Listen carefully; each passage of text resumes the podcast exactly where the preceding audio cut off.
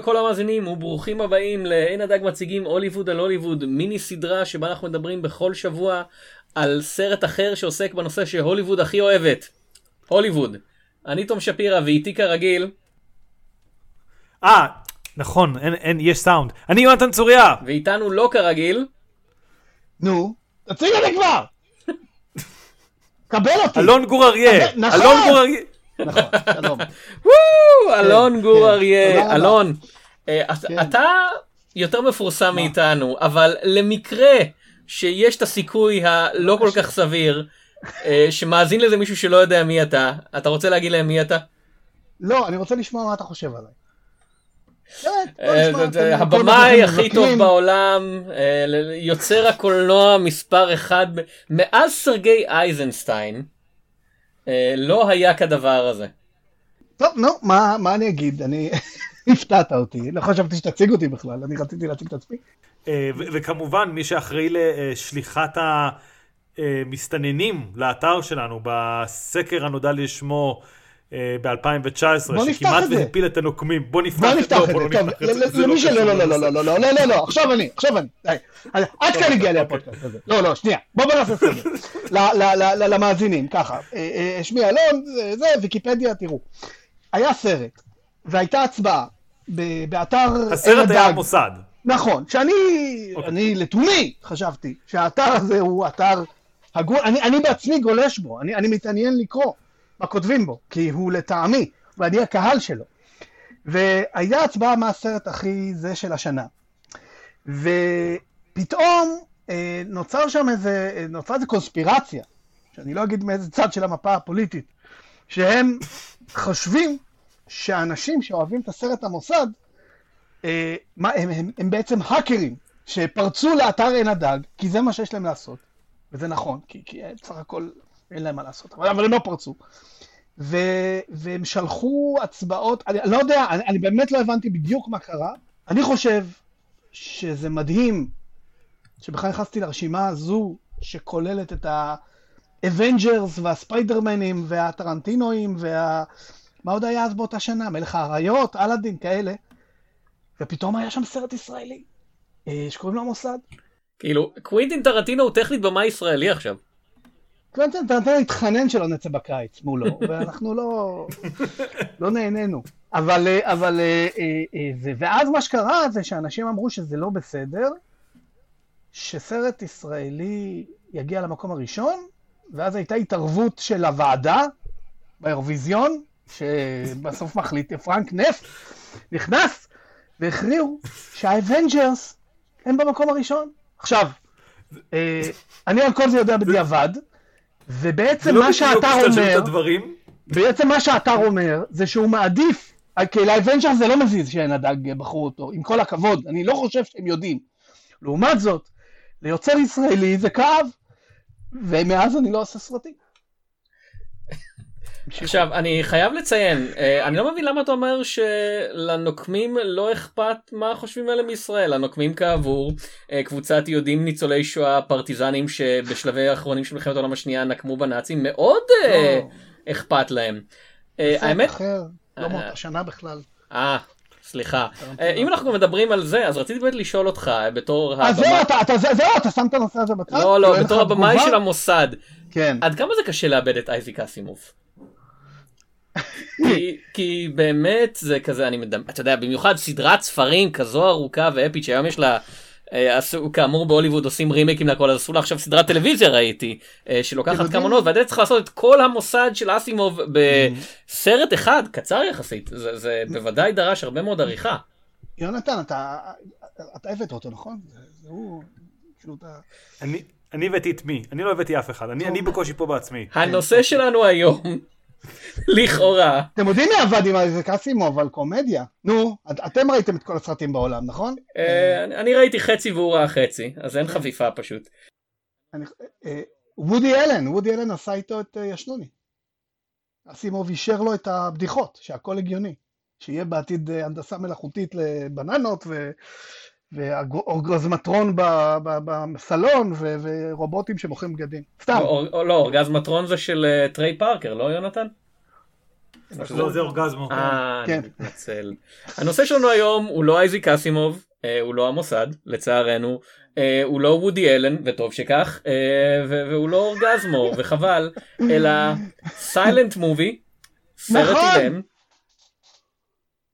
אחד הסרטים שפחות אה, זוכרים למל ברוקס. כלומר, כן. מל ברוקס הוא לא ברשימת הבולטים ביותר, הוא בא, אני חושב שהוא באחרונים, הוא לא האחרון, אבל אה, יש לא, כמה מה, סרטים, הסרטים שהוא עשה? או כן. מבחינת הבולטים?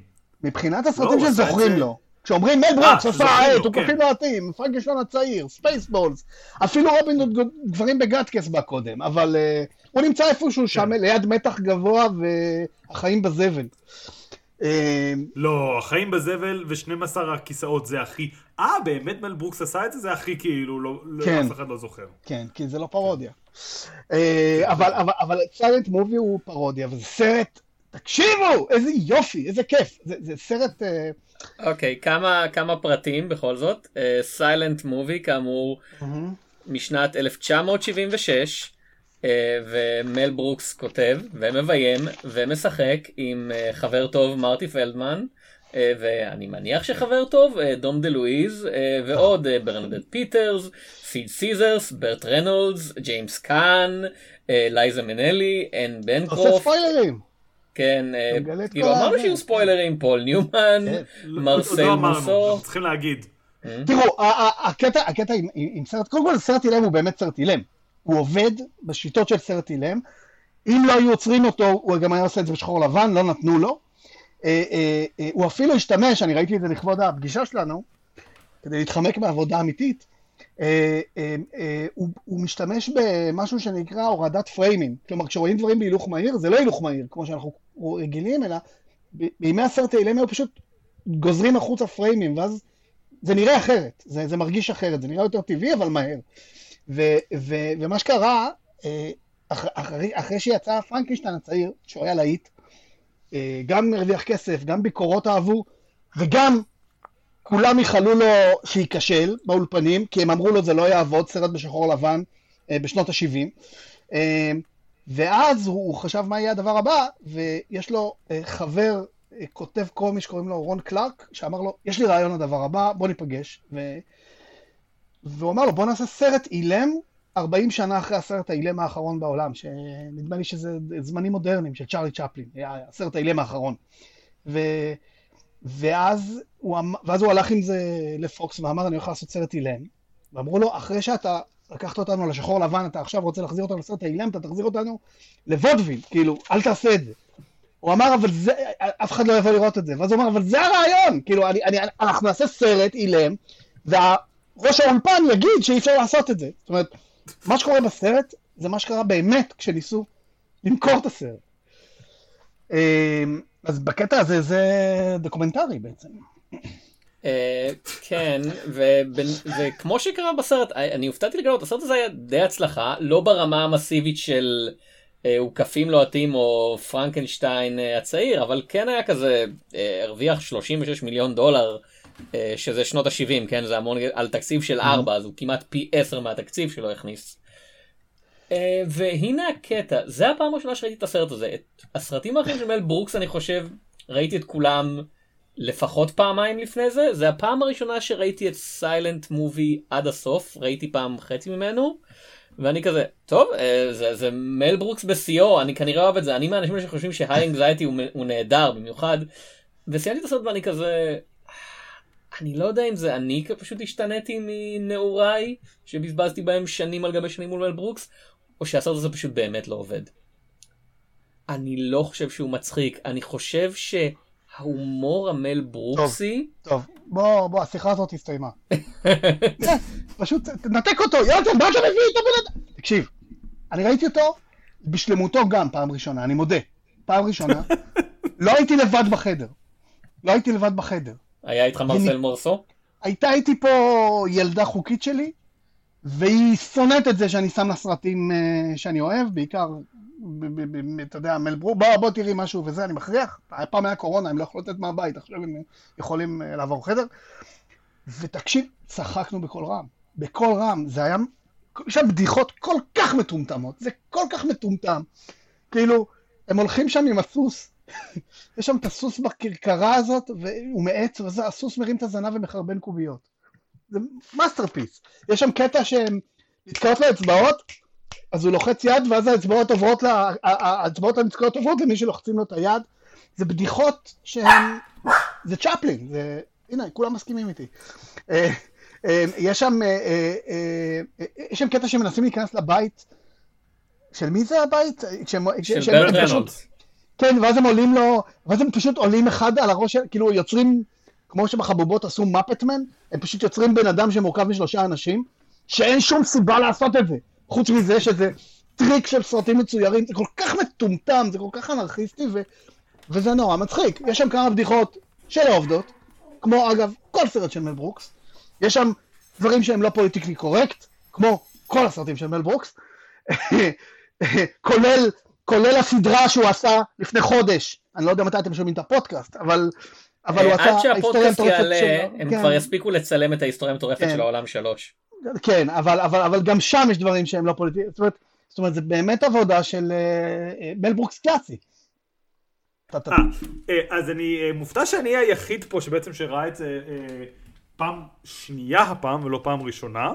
אה, אני מודה שפעם ראשונה ראיתי את זה ולא הייתי כמו תום אבל הייתי כזה זה סרט מאוד חמוד שהוא לא ב top של מל ברוקס בשום צורה וכמו שאלון הבהיר זה בהחלט חבורה שקשה להצטרף אליה.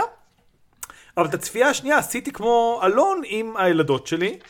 אה, וגם אחווה, אה, אשתי נכנסה ויצאה, וזה באמת סרט שברמת הסלפסטיק שלו, הוא פשוט עובד. אה, אני לא יודע אם הוא מאוד שנון, ובאמת כאילו, אתה יודע, כל הדברים פה שיש במפיקים נגיד, שזה שם פחות סלפסטיק ויותר באמת כל מיני בדיחות מאוד אה, שנונות ומצחיקות ובטעם כל כך רע, את זה ברוקס לא מצליח לשחזר פה, מבחינת איזשהו הומור קולנועי, ויזואלי, באמת, באמת כמו שצ'פלין, צ'פלין אבל קצת יותר גס נקרא לזה ככה, הבדיחה נגיד עם השולחן שמתרומם, כן. סליחה. אה, אז, אז זה פשוט כאילו סרט שעובד, ועובד גם לילדים שחלק מהבדיחות אני מניח, אם הם אי פעם יראו את הסרט הזה עוד פעם, יהיו כזה, אה, אני לא מאמין שראיתי את זה עם אבא שלי בגיל שבע, אבל אוקיי. נסביר לכולם רק מה זה הבדיחה עם השולחן המתרומם, הוא מראה שם תמונה של בחורה שאמורה לפתות את מל ברוקס, ואז כל מל אנשי פאן. ה... מל פאן, כן, אה, אה, ואז השולחן מתרומם, זה בדיחת זקפות. עכשיו, רגע, נסביר את העלילה. אה, אה, אה, מל פאן, שזה מל ברוקס, אמור, רוצה לעשות סרט אילם כדי להציל את האולפן שהולך להיכנ... אה, הולכים לקנות אותו ולהשתלט עליו, חברה מרושעת. עכשיו, התקופה הזאת, זו תקופה שבאמת היו, גם היום, כן, יש חברות מסחריות שאין להן לא, קשר לא, לאומנות הבידור, אבל יש להן מלא כסף, פשוט הלכו לאכול אולפני קולנוע מסורתיים, כי היה להם ערך כספי. ואני הקשבתי גם ל, ל, לק- לפרק בספר של מל ברוקס, הוא הוציא ספר שנה שעברה, על, על, שקוראים לו All About Me, כמובן, כי זה מל ברוקס. הכל, הכל קורה בעולם בגללו, כאילו, והוא- הוא מודע לזה שהכל קורה בעולם בגללו, הוא לא, הוא, הוא, הוא, הוא לא משוויץ בזה יותר מדי, אבל מדי פעם הוא מזכיר, למשל, שהארטיסט, שזכה במלא אוסקרים ב-2011, שהוא סרט אילם, אז כשהוא פגש את הבמאי, הוא אמר לו, אני יודע למה עשית את זה, כי עשיתי בפרנקשטיין הצעיר שחור לבן, ועשיתי את סרט אילם, ואתה פשוט חיברת את זה, כי קיבלת ממני השראה. הוא כאילו, כל דבר הוא בעולם ניצח שתגיד לו את בסוף היטלר, מסביר הרי למה הוא היה במלחמת שם. העולם השנייה, אה, אז כאילו, אה, כן? אז, כן, נכון. כן, כן. שלוש לא, פעמים הוא עשה את זה אה, בקולנוע. למעשה, בלי לספיילר יותר מדי, גלוריוס בסטר זה גם בהשראת מל ברוקס. האיש באמת פרץ דרך. עכשיו, 40 שנה באמת לא עשו סרטים אה, זה, ואגב, אגב, צ'פלין זה הכי קל להגיד, אבל, אבל הוא באמת אה, דיבר על זה שהוא הוא מעריץ גדול של הרולד לויד, זה שהמציא את הרומנטיקה אה, של האיש הפשוט, כאילו של השכן ממול, כי צ'פלין צ'פלין, אבל לא היינו רוצים לגור איתו. או בסטר קיטון, הוא השווה את מרטי פלדמן, שזה הקומיקאי ה- שהוא בריטי במקור, שיש לו בזילה רצינית לבן טורפין. אם אתם מכירים את בן טורפין, הוא גם היה כוכב ענק בתקופת הסרט אילם, הוא פשוט, כשהתחילו הסרטים לדבר, אז הוא פרש והלך לנדל"ן, אבל הייתה לו בזילה קבועה. אז הוא אמר, הוא אמר, הוא באמת רצה לשחק במגרש הזה של אה, סרטים אילמים, והוא אמר, אני לא לועג לז'אנרים שאני עושה, אני מצד אחד צוחק על, על, על הפגמים שבהם, כמו שהוא עשה ב- בפרודיות שלו, מצד שני, אני עושה את זה מאהבה. כשהוא עושה מחזמר, הוא עושה פרודיה על מחזמר, אבל זה גם מחזמר. ו, אה, אז באותה תקופה, אה, היה, אה, קוקה קולה קנו את אה, קולומביה, וטרנס אמריקה, המטוסים כאן, החזיקו את יונייטד ארטיסט, וגולף אנד ווסטרן קנו את פרמונט, הייתה תקופה כזאת, וזה היה ממש, כל הסרט הזה מתאר סיטואציה מאוד אמיתית שהייתה אז בתקופה של האולפנים, והוא אמר, אנשים לא אכפת להם איזה סרט עושים באולפן, העיקר שיש שם כסף, אז אנחנו נקנה. ו- ואז, הוא, כשהוא חיפש שחקנים, הוא רצה את מי שכבר עשה איתו כמה סרטים, את ג'ין ויילדר. הוא היה איתו במפיקים, והוא היה איתו ב"עוקפים לוהטים", וב Young Frankenstein זה היה רעיון של ג'ין ויילדר, אבל ג'ין ויילדר אה, באותו זמן החליט, הוא אמר, שוב, הוא אמר, אה, הוא החליט ללמוד ממני ולכתוב ולביים בעצמו. אז, אה, אז טוב, מה עושים? אין לי את ג'ין בתור איש מוביל, ואז אמרו לו, היו שלושה כותבים נוספים לסרט, אמרו לו, מצאנו את מי, מי צריך לשחק את התפקיד הראשי? אתה. ופתאום זה הכה בי, שהוא לא עשה אף פעם תפקיד ראשי, הוא תמיד נתן לעצמו איזה תפקיד משני, של אינדיאני דובר יידיש, של זה, תמיד הוא, אבל הוא אף פעם לא היה הליד בסרטים שלו, עד אז. ו... ואז הוא אמר, טוב, נו, אני חי עם התסריט כל יום, והוא הלך להיות הכוכב, אבל הוא היה צריך חבורה של כוכבים לידו שיחזקו אותו. אה, ואז הוא הלך לדום דה לואיז ולמרטי פלדמן, ו... ומשם הוא עבר ל... אה, לחפש את הכוכבים האורחים, שאותם הוא משכנע. ואני שוב, אני אמרתי שזה מבוסס על סיפור אמיתי, יש שם קטע שהם פונים ללייזה מינלי במסעדה, הם רואים אותה במקרה. עכשיו, כשהם כתבו את התסריט, הם באמת ישבו במסעדה, וזו אותה מסעדה, קומיסרי, שהם רואים בסרט, כביכול, כן, יש שם שלט, והם באמת אמרו לו הכותבים, תראה, הנה לייזה מינלי. ואז שלושתם פשוט עברו לשולחן שלה, והתחילו לחפור לה עד שהיא אמרה כן. ואז הם עשו את זה שוב בסרט, את אותו דבר, רק עם חליפות של אבירים, שזה הופך את זה לעוד יותר מטומטם. יש משהו נורא יפה, כי זה תכלס סרט נורא אישי של אה, אה, יוצר, שמספר מה עובר עליו. זהו. אה? איך, איך ה... אני, אני חושב שהכוכבים האורחים הם דוגמה לבעיה שלי עם הסרט הזה, כי פשוט רובם פשוט מופיעים וזה כזה, הכתוביות אומרות, hey, hey, זה ג'יימס קאן, hey, hey, זה ברט רנולדס, וכזה, ברט רנולדס לפחות מקבל את הבדיחה ה... כמו שאמרתם, לא מזדקנת הכי טוב במקלחת, אה, אבל אבל לא, פול ניומן זה, זה אין בדיחה על חשבונו כזה זה פשוט כזה הוא נוהג פול ניומן הבן אדם הכי מגניב בעולם. סליחה ברט ריינולדס הם פנו אליו ואמרו לו איך, איך נביא אותך לסרט? אז הוא אמר הוא אמר אה, בוא נעשה את זה כמו שמגיע לי. אני הכוכב הכי גדול בעולם אז הם עשו מעל הבית שלו שלט ענק עם תמונה ברט ריינולדס. ואז כל פעם שהוא עובר ליד ראי הוא חייב לעצור כדי להגיד לעצמו שהוא חתיך ואז להמשיך. וכאילו הוא אמר, אה, יש לי אגו ענק, בואו נוציא את זה, כאילו הוא, הוא בא לרדת על עצמו, יש שם המון ירידות עצמיות ובדיחות פנים הוליוודיות, אה. בעיניי זה נכנס לקטגוריה של סרטים כמו השחקן של אלטמן, במצחיק. אה, זה, זה, זה בדיחות שאני בטוח שהיו מקומות בהוליווד שצחקו מהם הרבה יותר מכל אחד, כל מקום אחר בעולם, כי הם הבינו את, ה, את הניואנסים. זהו, אה, אני, אני חושב ש... אה, פה אני רגע אעצור, אני חושב שבאמת אה, ההופעות אורח זה אולי הדבר שהכי פחות עובר הלאה. ויש בזה שני סיבות. אחד זה שנגיד, כוכבת כמו לייזה מנלי, הם לא השתמשו בה כל כך. כלומר, לייזה מנלי מאוד, אני מאוד בעדה, היא שחקנית נהדרת, לא נתנו לה לעשות כלום בסרט הזה, חוץ מלהיות היא עצמה. וזה בניגוד קצת לאחרים, כלומר גם ג'יימס קאן, גם ברט רנולדס, ברט רנולדס כאמור צוחק על עצמו, ג'יימס קאן יש סצנה מאוד מצחיקה שהוא פשוט שותף לה, כן? זה לא משהו על ג'יימס קאן. אה, פול ניומן כן יש איזה עניין שלדעתי הוא היה נהג מרוצים גם בחיים האישיים אז כאילו זה איזושהי כן. בדיחה על... רגע כן. רגע פול ניומן זה סיפור פול ניומן הם, הם, אוקיי. הם, הוא רצה לשכנע אותו אז אה, הם, הם, אה, הם ידעו שהוא נהג מרוצים בחיים האמיתיים ומה שהוא עשה הוא קנה לו עשרה ארגזים של בירה, מסוג שהוא נורא אוהב, ואז התחיל, ואחרי שהוא קיבל את המשלוח, הוא בא להגיד לו שזה ממנו, והסביר לו שהוא רוצה את הסרט, ו... אמ, אמ, והיה מכתב שמצורף לבירות, ואז הוא אמר לו, אנחנו הולכים לעשות מרדף על כיסא גלגלים. ואז הוא מאוד אהב את הרעיון, כי כאילו מוצאים אותו ליד המכונית, זאת אומרת, זה נורא מחמיא לו, כאילו הוא עושה תאונה עם הרכב ויש לו גבס, ו... ואז מתחיל מרדף וכיסא גלגלים שאין שום משמעות עלילתית. הייתם מוצאים את המרדף, לא קרה כלום לסרט, חוץ מזה שאיבדתם מרדף מעולה אה, אה, של, אה, של סרטים אילמים. אה, ו... והם אמרו שהוא באמת היה טוב בזה, זאת אומרת הוא, ב... הוא באמת נוהג, זה לא כפיל, הוא באמת נהג בכיסא גלגלים, אה, והם רדפו אחריו. זאת אומרת, יש משהו נורא אישי, הוא גם נתן ביטוי לכוכבים האורחים. לייזה מינלי נראה לי ש... אני מנחש שהסוכן שלה אמר, טוב, קחו יום צילום אחד. אה, אז אני אגיד לפני זה, וכמובן אה, אין בנקרופט שהיא אשתו של מל ברוקס, וזה הסרט הראשון שמופיעים ביחד, ויש הומור על המאהבים שלה מול המאהבות שלו, כאילו זה מאוד, אה, כמו שאתה אומר, עקיצה למי שמבין, וזה באמת מזדקן הכי רע, כמו שנגיד, אתה יודע, היה לפני עשור את סוף. The End, אני לא זוכר לקרוא לזה באנגלית, This is the End, אני לא זוכר, הסרט של סף רוגן. לא, This is the End, אה לא, סליחה, כן, This is the End, לא, לא World's End. כאילו, אוקיי, למי שבזמן אמת זוכר את הדימויים של אמה ווטסון, או אמילי, כן, אמה ווטסון, ומייקל סרה וזה, אז זה ניואנסים שכאילו, וואי, איזה בדיחה, אבל זה מזדקן פחות טוב, הסרט אני, הזה. אני רוצה לציין, uh, כן. This is the End, סוף.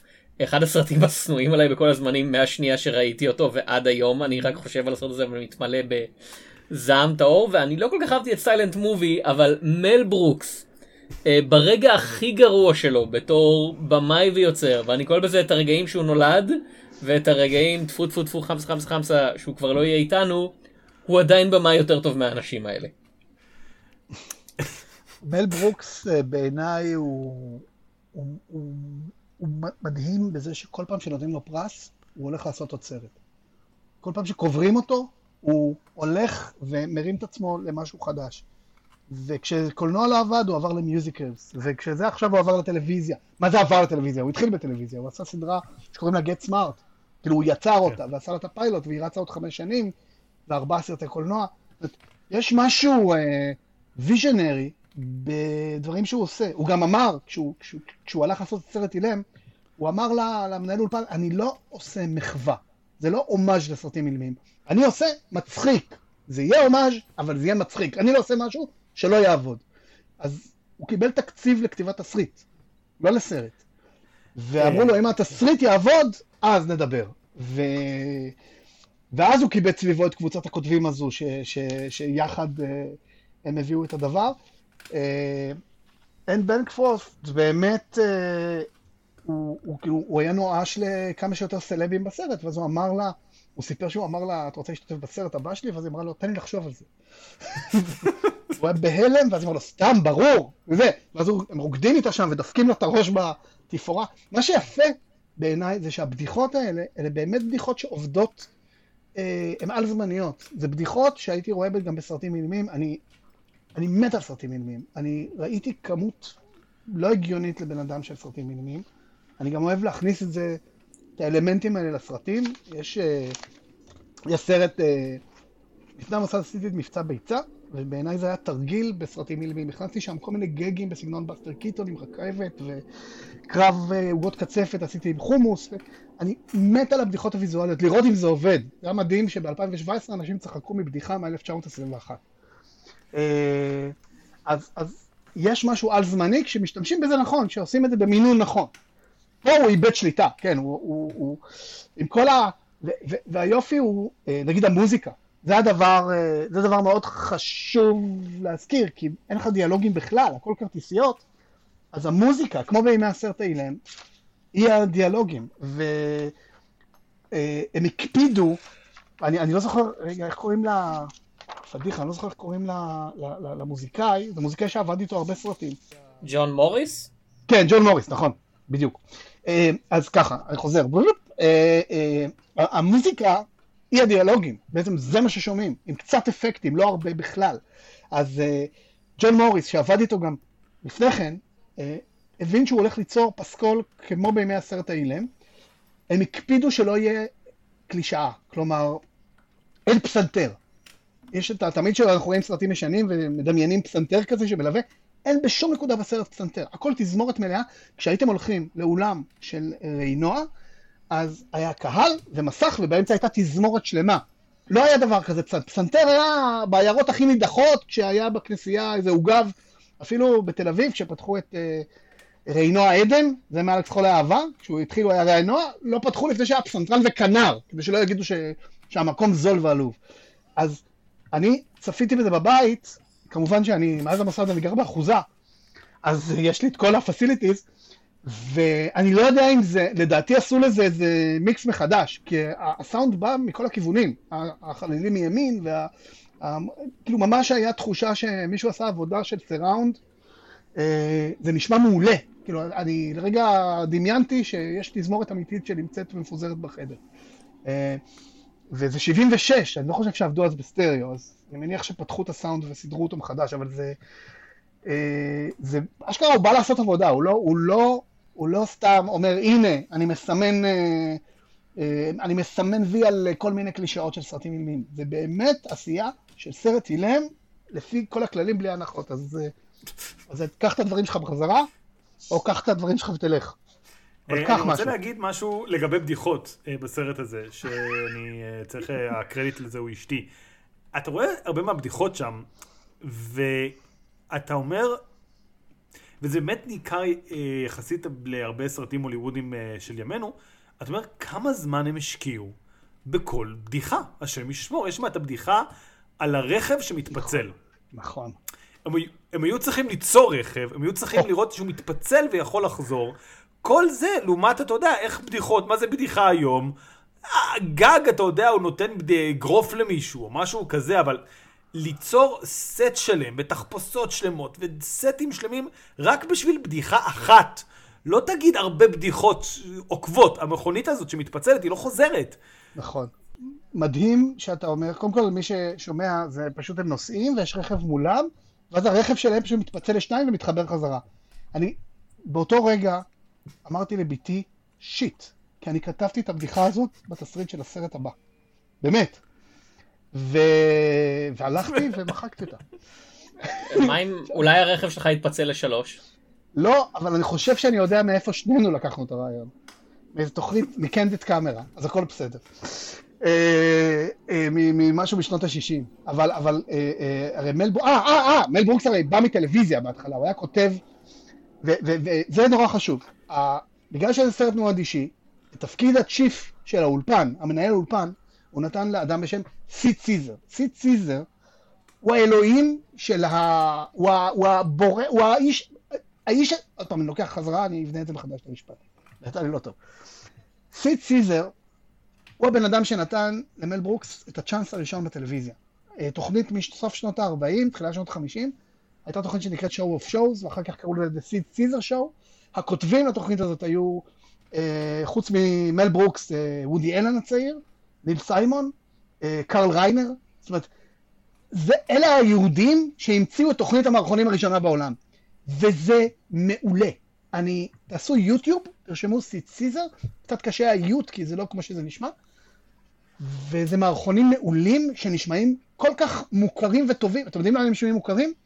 יוסי בנאי ורבקה מיכאלי, יש uh, שני מערכונים נורא מפורסמים, אחד שהיא נהגת, והיא נכנסת, אתם, אתם יודעים על מה אני מדבר? שרבקה מיכאלי נוסעת בחלון הראווה ונכנסת uh, בראי, ואז היא אומרת לאמא שלה בטלפון, אני מפחד שבעלי יגיע וידע שריסקתי את כל הרחוב, ואז בעלה מגיע ואומר, את לא תאמיני, מישהו ברחוב נכנס עם הרכב uh, בכל החנויות ובבית מרקחת וזה, ואני מתערב איתך שזאת הייתה אישה, אבל אני לא מאשים אותה כמו את הבעל שלה מטומטם שנתן את האוטו. זה קטע של סיט סיזר שמצולם, מילה במילה, ויוסי בנאי ורבקה מיכאלי עשו לו רימייק, אבל אתם יודעים, אנחנו ישראל, אף אחד לא ספר זכויות. והם עשו עוד מערכון אה, על, על שהיא מקבלת טלפון והיא לא רושמת את הפרטים ואז הוא הולך לכלא. בקיצור, זה... הוא אמר שהוא נתן לו את התפקיד הזה כדי קצת payback, קצת לתת כבוד וקרדיט ותפקיד לבן אדם שבלעדיו מל ברוקס לא היה קיים, ועכשיו הוא היה קצת צריך עזרה. זאת אומרת, הוא היה כבר, כבר מבוגר בשלב הזה. אגב, הוא הלך לעולמו לפני שנים ספורות, שוב, אני לא יודע מתי אתם אה, שומעים את הפודקאסט. פשוט תוסיפו לתאריך עוד ספורות. אמ, וזהו, סיט סיזר הוא באמת, אה, אה, זה, זה תפקיד חשוב, זה, זה רגע ש, שרואים אותם ביחד על מסך. תום, מה יש לך להגיד על כל זה? אתם בהלם, אה? קראתי אתכם. מה יש לי להגיד על כל זה? אני לא אהבתי את הבדיחה עם המכונת קולה. מה, איזה אחת? יש כמה, היא חוזרת! בדיוק, חוזרת לא אהבתי. לא אהב- זה משהו ספר ש... למאזינים, זה מכונת קולה אוקיי. שיורה- שיורה פחיות, כאילו. ש- כן, בדיוק, בדיוק. אה, נכון, בדיחה ואני חושב פחות שזו טובה. דוגמה טובה ללמה הסרט, אחת הדוגמאות הטובות ללמה הסרט לא עובד לי. אה, בסרטים הטובים של, אה, מל ברוקס, אה, בניגוד נגיד למישהו כמו, כמו זה שאצלם זה באמת, ב- כשאתה רואה סרטים של אה, זוקר אברהמס זוקר זה כזה everything goes, כן? כל בדיחה נובע, אה, מגיעה פשוט כי היא מצחיקה, ואם זה לא קשור למה שהיה לפני או למה שיהיה אחרי, לא נורא. זה זז מספיק מהר שלא באמת אכפת לכם.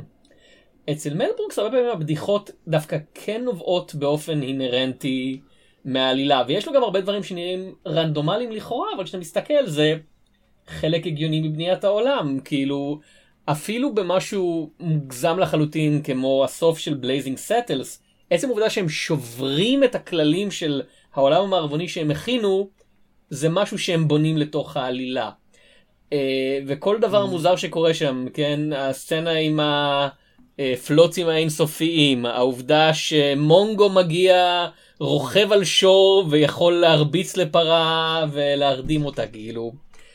זה הכל חלק מהעולם הזה שהם יוצרים, ופה זה כזה, המכונה הזאת מופיעה ואני כזה, מה הקשר של המכונה הזאתי לעולם של הסרט, ו- והעובדה שהיא מופיעה שוב לא, בסוף לא הפתיע אותי, כי אני כזה, זה כל כך בבירור שם בתור setup, כי זה לא משהו שכזה הדמויות מרגיש באופן טבעי כזה, עצרנו ליד נכון. המכונה המוזרה הזאת, כזה, לא, לא, עצרנו כדי שנוכל להכין את הדבר הזה, שיחזור בסוף. זה מרגיש לי, וכן, זה הרבה התפלצפות להגיד, הבדיחה לא עבדה לי, אבל זאת הסיבה שהבדיחה לא עבדה לי. הכל פה מרגיש נורא מאומץ, אה, וכמו שאמרת, כן, יש הרבה מאמץ בסרט הזה, יש הרבה מאמץ בכל הסרטים הטובים של מל ברוקס, אבל בסרטים הטובים באמת שלו, אתה לא מרגיש אותם, כן? זה מרגיש טבעי, ופה אני יכול לראות כל בדיחה, כאילו, את הדרך שהיא עברה למסך, וזה לא מרגיש לי אף פעם חלק, כמעט אף פעם, כן? אני לא אגיד אף פעם, זה מוגזם, חלק טבעי מהעולם של הסדרה, של הסרט. יונתן? אה, אני אגיד לך שאתה כן. צודק.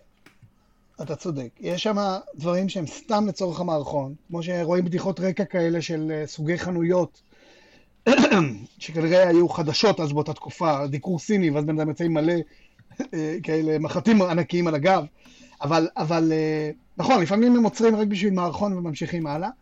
אה, הזכרת את אה, אברהם צוקר, ובמקרה, אתה יודע, אני לא רוצה, לא רוצה ככה להתרברב, כן, אבל, אבל אני רוצה. צוקר הגיע לארץ, אתה יודע, אין לו מה לעשות, הוא בא לעזור לי לעשות סרט, הוא בא... דויד צוקר הגיע לעזור לנו במוסד, והייתה לנו שיחה על, זה, על, על מל. וקודם כל הוא נמנע קצת מלראות את הסרטים של מל ברוקס. כי, כי איפשהו, אה, איפשהו הם משחקים על אותו מגרש. ו, וה, אה, אה, אני מאמין שזה מסורת עוד משנות ה-80. אה, אה, ודויד צוקר מתחרט על סרטים שבהם הבדיחות ניצחו את העלילה. נגיד סודי ביותר, הוא חושב שזה סרט לא טוב, וגם זה סרט שהצליח פחות. לא בגלל שהוא הוא אמר, זה הסרט הכי מצחיק שלנו, אבל פשוט העלילה הולכת לעזאזל איפשהו באמצע, ו, ואנחנו רק עושים בדיחות אחת אחרי השנייה, ובסוף הקהל לא מחזיק מעמד. ו, ומי ש... אה, ו- ודווקא הסרטים שהם עם פחות בדיחות, נגיד הנייקד גן יש בו פחות בדיחות פר אה, דקה, אבל הוא הרבה יותר מצליח, כי יש שם סיפור חזק. ומי שלימד אותם, וגם לימד אותי, אבל אני לא באמת למדתי לקח, אני צריך, אני רואה עוד איזה עשרה, עשרים סרטים כדי, אני מקווה שמישהו ייתן לי תקציב כדי ללמוד את זה, זה האחים מרקס, שעשו חמישה סרטים ראשונים, שזה גג רודף גג, ומרק ברווז, שהיום מחשבים אותו כקלאסיקה, אבל הוא היה כישלון עצום בקופות, והוא פירק אותם בעצם, ואז כשהם התאחדו מחדש, אה, ב-MGM, אמרו להם, תוסיפו סיפור אהבה, תפסיקו עם המרתון בדיחות, אתם לא חייבים להיות הכי מצחיקים בעולם, אתם צריכים שיותר קהל יתחבר לסיפור. fuck, צריך סיפור. אז uh, הסרט הזה, באמת, הסיפור הוא כל כך קלוש. Uh, סרט אילם זה, זה אולי העלילה הכי קלושה שהייתה בסרטים של מל ברוקס אי פעם. וזה מתבטא גם בקופות, אתה אמרת שזה הרוויח כמה? 30 ומשהו מיליון? 40 מיליון, שאז זה היה הרבה כסף. כן, אבל Young Frankenstein עבר את ה-120 מיליון ברווחים. זה אין מה להשוות, ואחר כך הגיע גם מתח גבוה, שגם לא... כאילו, זה אני חושב תקופה פחות טובה אחר כך יגיע ספייסבולס ויחזיר אותו לעניינים, וההיסטוריה המטורפת של העולם ב-81. אבל אה, בהיסטוריה המטורפת של העולם הוא פשוט ויתר כבר על עלילה, פשוט עשה מערכונים. אה, וגם אבל הסרט הזה הוא ספייסבולס, באמת משהו קצת באמצע.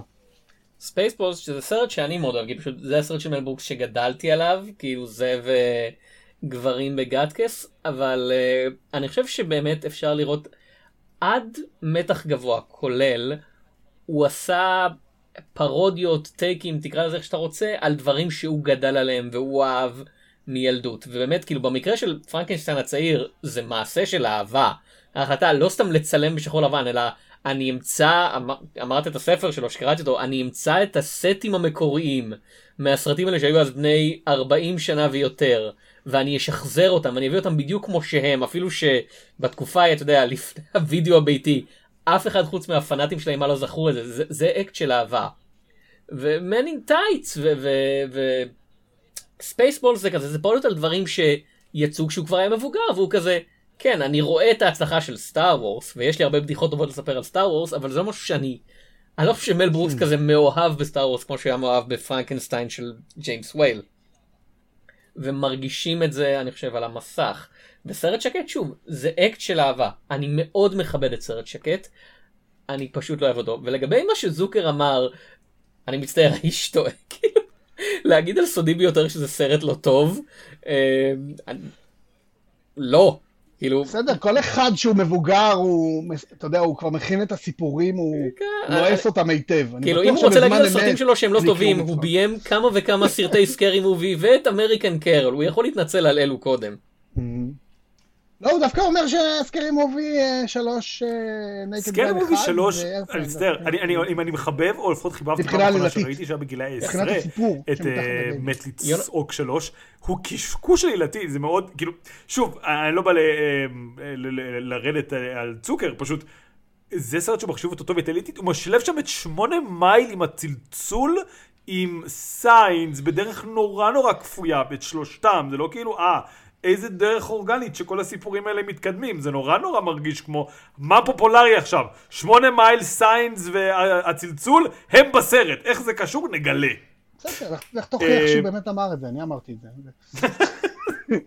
אבל אה, אה, מל ברוקס אני תמיד כילד, בוא נגיד לפני שנהיינו כולנו כאלה שמדברים בפודקאסט, אני תמיד ניסיתי להבין מה הקסם בסרטים הטובים שלו ש, ששונה מהסרטים של צוקר. זאת אומרת, אמרתי יש איירפליין ויש עוקפים לוהטים, יש האקדח מת מצחוק ויש ספייסבולס, אבל זה לא בדיוק אותו דבר, זה לא, יש מונטי פייתון נגיד, נגיד אלה כן. השלושה שבארץ, גם מי שמכיר, אז אלה, זה מה שהיינו רואים.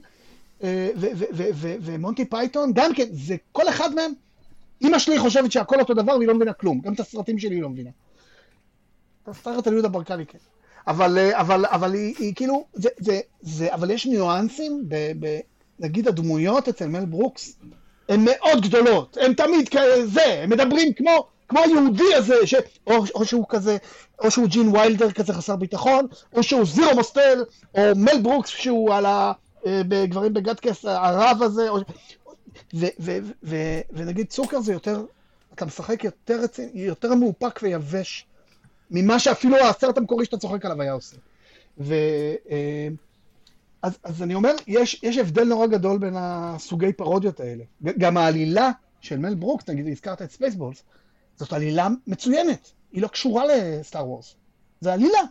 יש שם איזה נסיכה וזה, אבל תכלס. אני ראיתי את ספייסבולס כמו הרבה אחרים לפני סטאר וורס. וכאילו, זה מה שהיה בשבילי, וזה עבד לי מצוין. והסרטים הפרודיים, נגיד של צוקר, אם אתה לא מכיר את, ה, את הרפרנסים, וזה גם מה שקורה בסרט אילם, אם אתה לא מכיר את הסרטים האלה, אז אתה פחות נהנה, אתה פחות, אתה יכול לעלות על פחות מתקנים בלונה פארק של הסרט. ו, וסרט אילם הולך כל כך אחורה, לשנות ה-20, לסרטים שהיום, גם אם מישהו רוצה לראות אותם, אין לו כל כך איך. אה, אין אותם בסטרימינג ואין אותם ב... זה באמת... אה, האמת, אה, כמות את הסרט? עצומה פשוט חינם ביוטיוב. באמת, אה, בתור מי שראה כמה... כן, אבל אנשים לא יודעים... אני מסכים איתך, אבל ה- ה- כמות הזבל אה, שנמצאת מסביב, כי היו גם המון סרטים אילמים גרועים. אז לך תמצא, לך תלקט את ה... אה, כן. לא, מצטער. אני רוצה רגע להחזיר אותנו לנושא של הפודקאסט. אה, מה זה נושא של אם אני- הפודקאסט? אם אני יכול.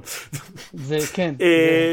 שזה, מל ברוקס בעצם, איזה הוליווד מל ברוקס מצייר פה? אני מודה שכשאני אגיד רגע עצמי, ואז כמובן תוכלו להגיד אתם, כשסיימתי את הסרט זה הרגיש מאוד חלבי, ואני לא יודע אם זה היה בגלל שזה היה אחרי צפייה ביומו של הרבה, שאני לא יודע אם אתה ראית, אבל אנחנו דיברנו עליו בפרק הקודם, שזה סרט מאוד מאוד קשוח ושונא הוליווד, אבל גם שדרות סאנסט וגם אפילו שיר השיר בגשם, מרגיש שהם באמת עוקצים יותר, ומשהו פה מרגיש שמל ברוקס מאוד אוהב את הוליווד. ומאוד אוהב את uh, כל החברים הסלברטאים שלו, והוא בסך הכל גם אוהב את האולפנים, והבן אדם היחידי שהוא לא אוהב זה כאילו התאגידים הרשעים אה, שב, שבאים לקנות. וזה דווקא אני זאת חושב... העלילה שהוא בנה. לא, לא, לא, אבל אני, אני דווקא חושב שזה החלק הכי טוב בסרט, לא מבחינת הבדיחה, אבל מבחינת הנקודת מבט שלו, whatever תרצה לקרוא לזה. Uh, העובדה שכל הסרטים שאנחנו התעסקנו בהם עד כה במיני סדרה, וכל הסרטים שנתעסק בהם, לוקחים באמת את המבע ההוליוודי של כזה, הוליווד זה מרכז העולם, ואתה יודע, והכוח הכי גדול זה או מנהל אולפן, או השחקן הכוכב, או אתה יודע, זה כזה, וכולם רוצים להיות זה. והסרט הזה עם ה-Engulf and Devour, שזה באמת, זה בחירת שם נהדרת, את זה אני אתן להם, כן? החברה התאגידית הנוראית הזאת Engulf and Devour, אה, שמבחינתם כזה, הוליווד זה כזה פיפס, זה כזה, אנחנו צריכים לטפ... זה בעיה בהנהלת חשבונות שלנו שאנחנו צריכים לתקן. מבחינתם כל תעשיית הקולנוע היא דבר מעצבן שתקעו להם כמו קוץ ברגל. זה נקודת מבט שלא תראה בסרטים הוליוודי, שמבחינתם ברור אינהרנטית שהוליווד זה, כמו, הוליווד זה הדבר הכי חשוב שיש. ומל ברוקס בא ואומר, יש אנשים שבכלל לא חושבים עלינו ככה. נכון, ואני, אני, ה- ה- ה- יש את החוויה הראשונה שלו, אחרי המפיקים שהוא עשה את תוקפים לוהטים, סליחה, אני, תאמין לי, זה קשור לנושא של השיעור, תום, זה באמת, זה קשור. כשהוא עשה תוקפים לוהטים, הסרט היה גמור, והוא הקרין אותו לוועד מנהל של הוורנר בראדרס, וכמו שהוא תיאר את השולחן, זה בדיוק השולחן של המנהלים שראיתי בסרט. בדיוק. הוא אמר, שולחן ארוך, אנשים בחליפות, מולם יש מה זה, ו- והם נכנסים, ואז הם, זה, ואז הם הולכים לצפות בסרט. הוא אומר, ואף אחד לא צחק. אף אחד לא צחק, ובסוף הסרט הם אמרו לו לצאת, ואז הם הודיעו לו שהם החליטו לגנוז את הסרט. מתוקפים לוהטים. כי לעזאזל הכסף שהשקענו, אה, אנחנו לא נבזבז עוד אה, מיליון דולר על אה, הפצה כדי לראות עוד הפסדים. ומה שקרה, זה שהוא בעצם, הוא ראה את הקריירה שלו נמחקת. ו, ואז הוא הלך וארגן הקרנת גרילה, הוא דפק על כל הדלתות, וארגן בהפסקת צהריים הקרנת גרילה, ואמרו שזה היה, שוב, הוא אומר כמובן, שהצחוקים כאלה, זה הצחוקים הכי גדולים ששמעו בוורנר בראדרס אי פעם, ולמחרת הוא היה במקלחת, הטלפון צלצל, ואמרו לו, שמע, העיתונאים כתבו שהסרט טוב, אנחנו נותנים לך מיליון דולר לשווק את הסרט. הם אמרו לו, "למה- לא הראית לנו, למה לא אמרת שיש הקרנה? הוא אמר, לא, אין הקרנה, זה היה לוויה לסרט. בצחוק, הוא אמר. ובעצם אה, מל ברוקס נלחם באולפנים כדי לתת את האמירה האומנותית שלו, למרות שזה סרטים שמרגישים לנו נורא מסחריים, אבל, אבל זה, זה הוא. והסיפור בסרט אילם זה זה, זה, זה אמירה. עכשיו, למה וורנר בראזרס כל כך שנאו את תוקפים לוהטים? כי הם אמרו שאם חס וחלילה הסרט הזה יצליח, יה, זה יהרוס את ענף המערבונים, כי הם ייצרו מערבונים אה, למחייתם. ובאמת, אה, יש, אה, יש האומרים שבגלל הוקפים לוהטים הפסיקו לעשות מערבונים בהוליווד לאיזה 25 שנה. תראו שהמערבונים האחרונים זה 74, הקלאסיים 75, ונגמר. הז'אנר הזה מת, כי לא יכולת לראות יותר אינדיאני בלי לחשוב שהוא הולך לדבר יידיש. אה, מה הוא עשה? הוא גילה את הגזענות ואת השנאה ואת... ה- אז עכשיו, כשהוא עושה את הסרט הזה, זה, אני אומר, הסרט הזה הוא נורא אישי, והוא עשה מה שבא לו בסרט הזה. זה גם סרט זול יחסית, עם כל הגגים. קודם כל אין סאונד. וכל הצילומים, הוא, הוא פשוט, הוא אמר, אני רציתי לעבוד כמו במאי של סרט אילם, הוא הביא מגאפון, אז הבמאים של, של הסרטים האילמים היו פשוט צועקים כל הזמן לשחקן, תעשה ככה, תתרגש, תבכה, תשמח. אז הוא עשה את זה. הוא אמר, מישהו צעק, העוזר במאי צעק שקט על הסט, ואז הוא אמר רעש על הסט. אז, אז, הוא- מבחינת עבודה, זה, לפחות מל ברוקס אמר שזה היה הסרט שהיה לו הכי כיף לעשות. כי זה לא דמה לעבודה של סרט. זה כמו לחזור בזמן, לעשות סרט אילם, ואז להתקדם אה, חזרה לתעשייה שהוא מכיר. אז אני אגיד רק, אה, אה, התחלתי את הסיפור, ואז קטעתם אותי, אבל קטעתם בדברים אחרים, אני אגיד, ואז קראתי שבעצם יש שם המון דברים שעברו לי, שאפילו לא עברו לי כביקורת, כי הם כאילו כל כך היו שקופים בעיניי, שברור שככה זה הוליווד, אבל זה היה אמירה במשהו שהיא כן ביקורתית, כמו למשל שהראש האולפנים לא אומר לו, תן לי לקרוא את התסריט. לא אכפת לו מהתסריט, תסריט טוב, תסריט רע, זה לא משנה. אה, יש לך כוכבים! אה, זה כבר סיפור אחר. אה, שזה, כאילו, זה ביקורת שבעיקר בימינו נשמעת כל כך ארכאית, כי היום אני חושב שאתה יודע, אתה יכול להיות וס אה, אנדרסון ולהביא הרבה כוכבים, אבל האולפנים הוליוודים יגיד לך, אבל יש לך גיבור על, יש לך זיכיון, זה מבוסס על משהו, יש לך סיקוול, יש לך ספין אוף, כאילו, מה אתה בסדר, יש לך כוכבים ויש לך תסריט, מה זה משנה? זה לא משנה כלום. Uh, והסצנה השנייה שצוחקת על האולפנים ועל כמה שהם מפשלים בעבודה שלהם, זה באמת הסצנה שהם... Uh, רואים את איזה סרט, זה גם כן, זה גג, כמו שאתם uh, אמרתם, לא קשור, סתם שם בשביל להיות שם על ה-first row, second row, third row, על השורה הראשונה, השנייה והשלישית, שיורות אחת בשנייה, ו... כן. ש- שזה גג מאוד מצחיק, וגם מצחיק. על זה שהאולפנים לא מבינים כמה זה שלהם... Uh, כאילו כמה החומרים שלהם מאפנים, כאילו לא מצליחים ליצור סרט מלחמה נורמלי. יש מה איזה ביקורת, אבל היא באמת נראית כל כך מתונה לעומת בטח הביקורת על, את, על האנגלפן ווסטרן הזה, על התאגידים, אה, וגם ביקורות שנשמע לפני ואחרי, שזה מרגיש כל כך, כמו שאתה אומר, שזה סרט של אהבה. כלומר שוויל ברוקס, יש בו איזה משהו, אני חושב, וזה נכון גם באיזשהו מקום המפיקים, שגם כשהוא הכי שונא, ואי אפשר להגיד שמל ברוקס אהב נאצים, אני לא חושב, אני חושב שזה ציטוט לא נכון. הדרך שהוא אה, מוציא את השנאה הזאת, הוא באיזשהו נקודת מבט נורא נורא, אני לא יודע אם אני יכול לקרוא לזה חמלה, אבל משהו שהופך אותם לחמודים וקטנים, הוא כאילו מוציא מהם את העוקץ, הוא מאוד מאוד הופך אותם ל... את העולם לחמוד. העולם אצל מל ברוקס הוא כמעט חסר סכנות. אתה יודע, גם כשיש לך נאצי שמסתובב בניו יורק וכותב מחזות, ויש לו גישה למת... לחומרי נפץ, הוא קלאוס. קלאוס? אני לא זוכר איך קוראים לו.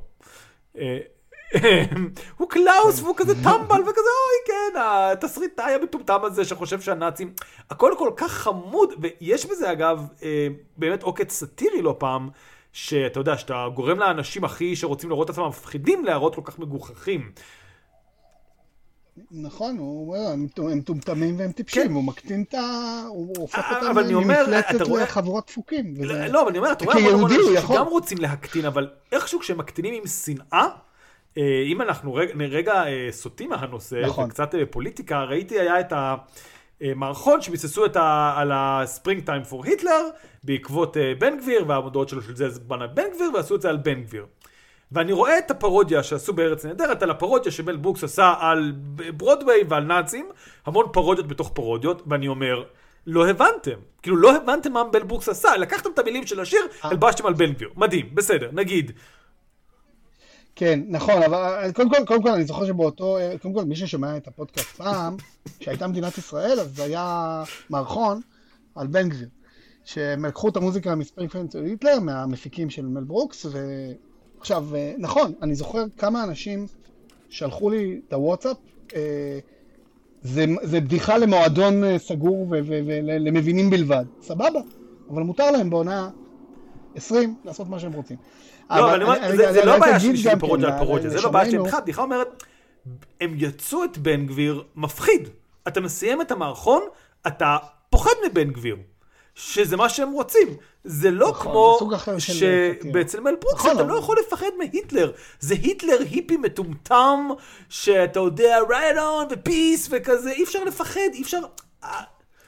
כן, זה, זה עולם שמוציא את העוקץ, נכון. זה, זה עולם ש, שמל ברוקס אומר לך, הסיוטים הכי גדולים שלך הם אנשים מטומטמים וקטנים.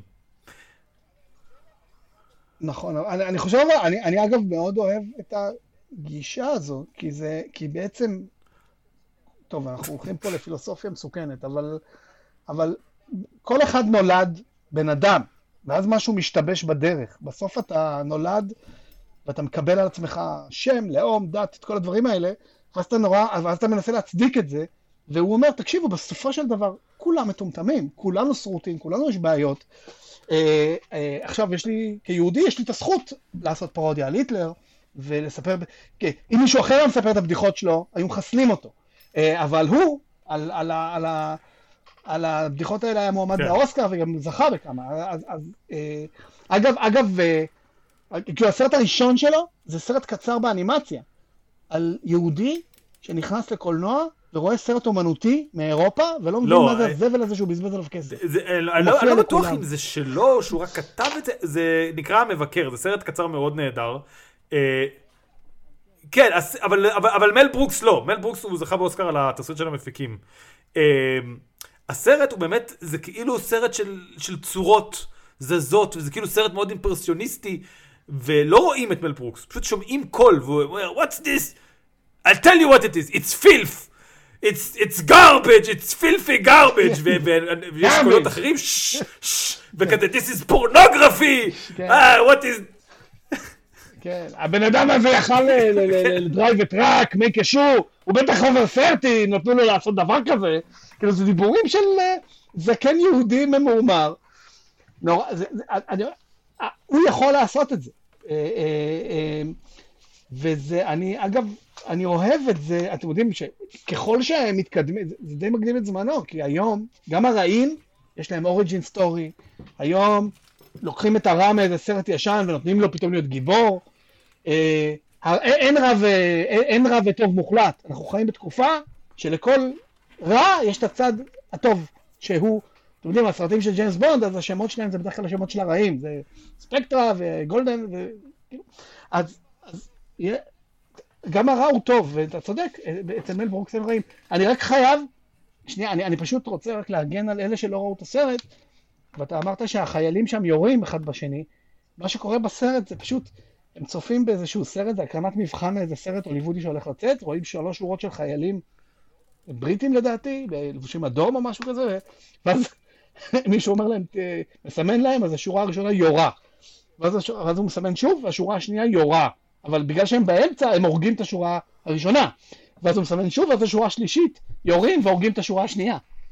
וזה כל כך מטומטם. ונראה לי שזה היום שבו בא לו, אתם רואים שם ניצנים להמון דברים שהוא יעשה אחר כך. כי זה נשמע כמו מערכון קטן בתוך ההיסטוריה המטורפת של העולם. בדיוק כמו שכשהם רצים שם, יש מאחורה מין בית אבות כזה, ורואים uh, זקנות רוקדות סטפסים הליכונים, ובואו נעשה פאסט פורוורד קדימה, במחזמר המפיקים, שגם הפך לסרט, יש שם סטפס הליכונים. זאת אומרת, המון דברים שהוא ראה שהצחיקו את הקהל, הוא אמר בוא נרחיב אה, ונשביח. אה, אז, אז, אז, אז מה הציון? אנחנו לא מאמינים? בציונים, אבל אה, אנחנו כן מאמינים... אה, תום, יש לך עוד משהו שאתה רוצה להגיד על הסרט? לא! לא! נכון, צריך להזכיר את זה. שמרסל מרסו אה, משתתף בסרט, והוא היחיד ששומעים את הקול שלו. אלון, אלון, לא כולם יודעים מי זה מרסל מרסו. עצם העובדה, לא לא לא, עצם העובדה שבשנות ה-70 היה ציפייה כזה שהקהל יבין את ה... יש פנטומימאי מספיק מפורסם שאפשר לסמוך על זה שכולם יבינו את הבדיחה שהוא אומר מילה. אבל זה באמת, הוא היה נורא כן, מפורסם. לא, אבל אני אומר, מרסל מרסו זה שם, שהיה ב- אתה בשנות יכול להגיד ה-70. בימינו פנטומימאי מפורסם. כן, בשנות ה-70. לא, אבל יש היום דברים מפורסמים אחרים שלא היו בשנות ה-70, הכל בסדר. אה, אה, אני, אני, אני, אה, משהו, זה, כזה כל כך, אני כל כך אוהב את הסכמטי, זה כזה סכמטי. הוא כאילו אומר, צלצל מיד לצרפת, דבר איתו. אז הוא מרים את הטלפון, ואומר, הלו, צרפת, תני לי את פריז. הלו, פריז, תני לי את מרסל מרסו. כן, הכל בכתוביות. ואז עוברים לחדר בפריז, בדרך החלון במקרה רואים את שער הניצחון, כי זה בפריז וחייבים לראות, והחלון פתוח, ואז נכנס מרסל מרסו ועושה את השטיק הקלישאי של פנטומימאי ברוח שלא מצליח להגיע לטלפון, והטלפון מצלצל בצרפתית. הוא עושה זווינג זווינג או משהו כזה, הוא לא עושה רינג רינג. ואז מציעים לו תפקיד בסרט והוא אומר נו, וזה הצליל היחיד שזה, זה כיף, זה כזה כמה הוא מטומטם, זה, זה, בקיצור, הוא באמת נהנה לעשות את הסרט הזה, זה, וזה אה, עובר. אל- אז תגיד אתה, אלון? אה, דברים לא אחרונים. לפ- בציונים. אוקיי. אני אגיד מה הציונים שלכם. אתה חושב ארבע. מתוך אני? עשר. אוקיי. אה, כן, אם זה מה שאני חושב. יונתן חושב שבע מתוך אחת כי הוא איש כי דיס goes up to 11? מוזר. ו... כן, ואלון? ואני אה. אני לא מאמין בציונים. יפה. אז אנחנו אה, נשארים עם המשחק האחרון שלנו, יש לנו לאורך כל העונה משחק, אה, שבו אנחנו מסתכלים על הוליווד, כפי שמל ברוקס צייר אותה בסרטו, ואני שואל אותך, ואני אתחיל עם תום, ואז אה, אתה תוכל להתכונן, אה, כי תום היה בא מוכן. האם היית רוצה לעבוד בהוליווד כפי שמל ברוקס מציג אותה בסרט אילם, ואם כן, באיזה תפקיד? אז תום, אתה רוצה לעבוד בהוליווד של מל ברוקס? אני רוצה לעבוד באינגלפן דיוואר. זה נחשב כאילו? זה, נח- זה, זה כן, אינגלפלד דיבר... תראה, אתה צריך להצליח לשכנע, אה, אתה צריך לגרום לסרט של מל פאן לקרוס, אתה, אתה, אתה מצליח? בסרט הם לא הצליחו. כאילו ראי, ראינו שאני מלא בשנאה ובבוז כלפי כל מה שכיף אז uh, אני, אני חושב שאני מועמד טוב uh, ואני חושב שאני אצליח לפתות את מל ברוקס. אוקיי. אני חושב שבניגוד ל... uh, לדמויות בסרט הרוטינה שלי תצליח כן אני, אני אראה לו קצת רגל אני אראה לו קצת יד את הכתף העדינה uh, וצ'יק צ'אק הוא יסובב אצלי על האצבע. מה זה המשחק הזה שלכם? אני לא מבין. אז- השאלה- היא-? מל ברוקס הביא לנו חזון מסוים של הוליווד כן בסרטים אחרים ראינו חזונות אחרים של הוליווד. כן. אם היו נותנים לך את ההזדמנות ובכל כן הפרקים כן אתם שואלים את לגבי כל סרט הזאת, אחר לא, אם לא, היית לא, רוצה לא, לעבוד לא. בהוליווד אם אתה רוצה... של הסרט הזה. אם אתה רוצה, אתה יכול גם אה, להגיד לנו אם היית רוצה לעבוד בהוליווד של שיר השיר בגשם ושל שדרות סאנסט ושל מי הפליל את רוג'ר רבט, ספוילר לעוד אה. שני פרקים. אה, אבל כרגע אנחנו בפרק הזה, אתה צריך לענות רק על זה. אם אתה רוצה להרחיב, לא נעצור אותך. אה, כן, כי קודם כל, הדברים קורים, אה, יש תמיד סוף טוב בסרטים שלו. וזה בדרך כלל סרטים על הוליווד אין להם סוף טוב, יש להם סוף ציני. אה, והציניות שם נבלעת במשהו נורא טוב ומצחיק. וגם כשצריך משהו מיד קורה, כשהסרט מצליח אז פתאום יוצאים להם מלא בלונים ופתאום יורדים לולינים מהתקרה, אז, אז אה, נראה שדברים מסתדרים. ומל ברוקס הוא איפשהו חלום, אה, באמת, הקריירה שלו. רגע, אז, אז אתה רוצה לא- להיות. הבמאי בסרט הזה? אתה רוצה... הייתי רוצה לחזור בזמן אוקיי. ולהיות קצת מל ברוקס, בכיף, אם אתה יכול עכשיו, זה הפרק על בקלשיות. אה, אה, אני כן, זה הוליווד. מאוד חמודה, ההוליווד הזאת של מל ברוקס. אני מודה שאני לא חושב שאני דווקא אה, רוצה להיות, אה, אני חושב שאני רוצה להיות סלברטאי. רוב הסרטים גורמים את זה לראות מאוד מאוד לא כיף, אבל פה זה מרגיש מאוד כאילו, אתה בסבבה שלך, אתה בן אדם רגיל, אתה אוכל צהריים, אתה הולך למועדון, מדי פעם בא איזה במאי מטורף, עושה איתך מרדף, או אתה יודע, נופל בכאלה של אה, אבירים עליך, או עושה איתך ריקוד פלמנגו, ומציע לך להיות בסרט שלו, וזה נשמע כיף. ימי צילומים שם, אתה יודע, מצלמים את כל הסרט אילם הזה בחצי דקה או משהו. זה לא, זה, זה מרגיש כמו עבודה מאוד קלילה, כל נכון. השאר עובדים קשה, הוא צריך לשכנע אותו, ושם שחקנים, אה. בהוליווד של מל ברוקס, גם הכל נחמד, גם הכל אין עבודה, נראה לי אחלה. רגע, אוקיי. רגע, רגע, כן. יש פה איזה עניין. כי הוליווד של מל ברוקס היא לא הוליווד של מל ברוקס, כן. היא הוליווד בסרט הזה לא של נכון. שנות ה-20. כי הסרט הזה משחק, הסרט הזה משחק על החוקים. נכון, אבל זה בתוך. הוליווד. הוא נעשה בצורה בתוך- הזאת, הוא מרגיש כמו... כן, אבל כולם שם נופלים, כי הוא מוציא את המיטה ועוקר את הקיר, וזה לא... זה לא, אלה ברור, אבל, סרטים אבל מה שאנחנו אומרים. המשחק עצמו זאת אומרת- הוא לא על האם היית רוצה לעבוד בהוליווד האמיתית שנת 1970, אלא בהוליווד כן. של, כמו שאתה אומר, עם ההיגיון הפיזיקלי שאתה עוקר את המיטה והדברים קורים, ואתה בא ללייזה מינלי כן. ואומר לה רוצה להיות בסרט שלי, ואומרת כן, כי ראתך אותך נופל הרבה פעמים. הוליווד הזאת. כן, כן. ויכול להיות שבאמצע הסרט ייכנס לך פתאום קאובוי מהקיר, כי אתה באולפן השני מצלמים אוכפים לוהטים, ואם אתה לא יודע מה לעשות עכשיו, אז אתה הולך למכונה, שיש שם את כל הסרטים של מל ברוקס, אה, שיש בספייסבולס, ואפשר לראות בזמן אמת מה קורה בסרט ולהריץ קדימה כדי לראות איך פותרים את העלילה. והוא כל כך מודע לעצמו, אגב הוא עשה את הבדיחה, שוב, אתם ראיתם שכשהם נכנסים לקולנוע בסרט אילם, רואים פוסטרים של יאנג פרנקנשטיין, ובספייסבולס הוא כבר ייקח את זה מאוד רחוק. יש לו את המכונה שיש בה את כל הסרטים שלו, ואפשר לבדוק.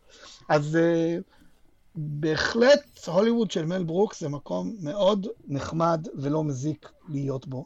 הרבה יותר מהחיים האמיתיים. נראה לי שסיימנו, תום. נכון? איזה עצוב. לא! סיימנו את הטעם לחיות. אה, כן, זהו, זהו. אה, אז בוא נראה את הסרט כן. שוב! כן. אה, עכשיו, את כשהפודקאסט... הזה. ייכשל, כן. ונחלק בינינו את הסכום של הביטוח, איך זה הולך? זה כזה אה, 60, 20, 20, 70, אה, 15, 15, איך אתם רוצים לעשות זה? אה, בוא נחלק חצי חצי, אני מקבל חצי ואתם מקבלים חצי. אז עד הפעם הבאה, אני הייתי תום שפירא, אני הייתי יונתן צוריה. ואני סתם עברתי פה. וניפגש בסרטים בהוליווד.